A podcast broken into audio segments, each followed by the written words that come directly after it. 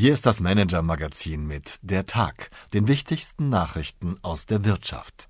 Dieser Nachrichtenüberblick wurde maschinell vertont. Die Döpfner Leaks. Liebe Leserin, lieber Leser. Zum Regieren brauche er nur das Fernsehen und Springers Boulevardzeitungen, hat Gerhard Schröder, Bundeskanzler von 1998 bis 2005, einmal gesagt, Bild, Bams und Glotze. Wie es zugeht im Axel Springer Konzern, Umsatz 2022, rund 4 Milliarden Euro, das ist zugleich Wirtschaftsstory und Politikum. Der neueste Bildskandal trägt den Namen von Springer CEO und Miteigner Matthias Döpfner. Seine E-Mail- und Chat-Nachrichten, die von der Zeit veröffentlicht worden sind, zeigen einen wüst politisierenden Konzernlenker, der seine Blätter ohne Hemmung in Kreuzzüge jagt, gegen den grünen Zeitgeist der Merkel-Ära, für das Trump-Amerika oder auch die FDP. Der Potsdamer Villeneigentümer Döpfner und wie er die Welt sah, das liest sich 2019 etwa so, die Osses sind entweder Kommunisten oder Faschisten. Dazwischen tun sie es nicht. Eklig. Die Döpfner-Leaks zeigen auch, wie sehr es bei Springer kocht. Die Strategie und die Personalpolitik auf der Führungsebene sind erratisch. Der Chef träumt vom ganz großen Ding in den USA, die Zukunft der klassischen deutschen Säulen, Bild und Weltgruppe, ist ungewiss. Der Wirkkopf an der Spitze gefährdet das Unternehmen, analysiert mein Kollege Martin Noe. Seine Forderung im Kommentar, Döpfner muss gehen. Tut er das nicht freiwillig, müssen die anderen Eigentümer dafür sorgen, vor allem Friede Springer und das private Equity-Unternehmen KKR. Die Hintergründe des Springer-Chaos haben Martin Noe und Christina Kyriasoglu schon in der MM-Titelgeschichte vom März ausgeleuchtet, der große Plan des sprunghaften Matthias Döpfner. Gerhard Schröder, dessen damalige Frau Doris Schröder-Köpf und dessen Regierungssprecher Bela Ander früher bei Bild gewesen waren, hat sich später übrigens korrigiert. Sein berühmter Satz sei falsch gewesen, denn die Bild habe ständig gegen ihn als Kanzler angeschrieben. Die Wirtschaftsnews des Tages. Der junge schwedische Batteriezellenhersteller Northvolt ist ein Hoffnungsträger für ganz Europa. Er soll die Autobranche unabhängiger von den Asiaten machen.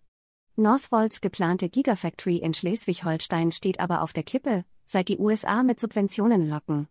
Meine Kollegen Michael Freitag und Margret Hucko haben die Details zum Krimi um die Fabrik in Heide.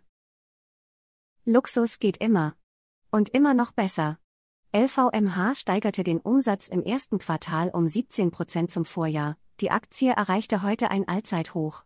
Schon 2022 war ein Rekordjahr für das Markenimperium um Louis Vuitton, Moet Hennessy, Dior und viele mehr.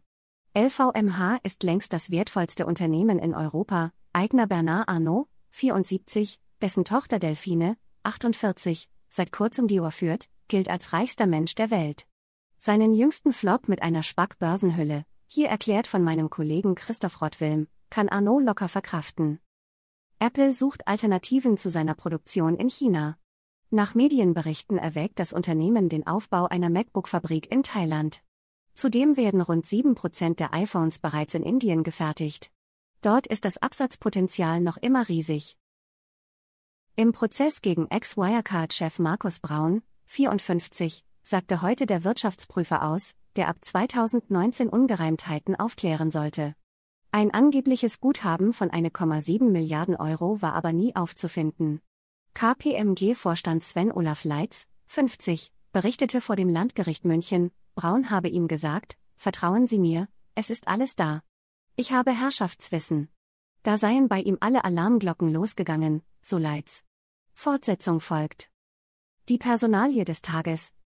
Noch einmal Wirtschaftsstrafrecht. Christian Olearius, ehemals persönlich haftender Gesellschafter und Ex-Chef der Privatbank MM Warburg, muss sich vor Gericht verantworten.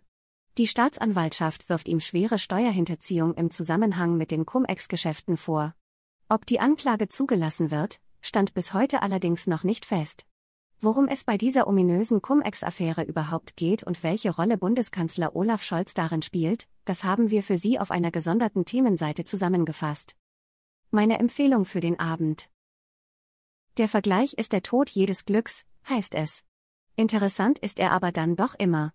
Meine Kollegin Alexandra Knape hat die deutschen Einkommens- und Vermögensstatistiken aufbereitet, damit Sie einmal feststellen können, wo Sie selbst finanziell ungefähr liegen. Oder wie viel es braucht, um zu den einkommensreichsten 10% im Land zu gehören. Oder sogar zur Geldelite der Vermögensthen.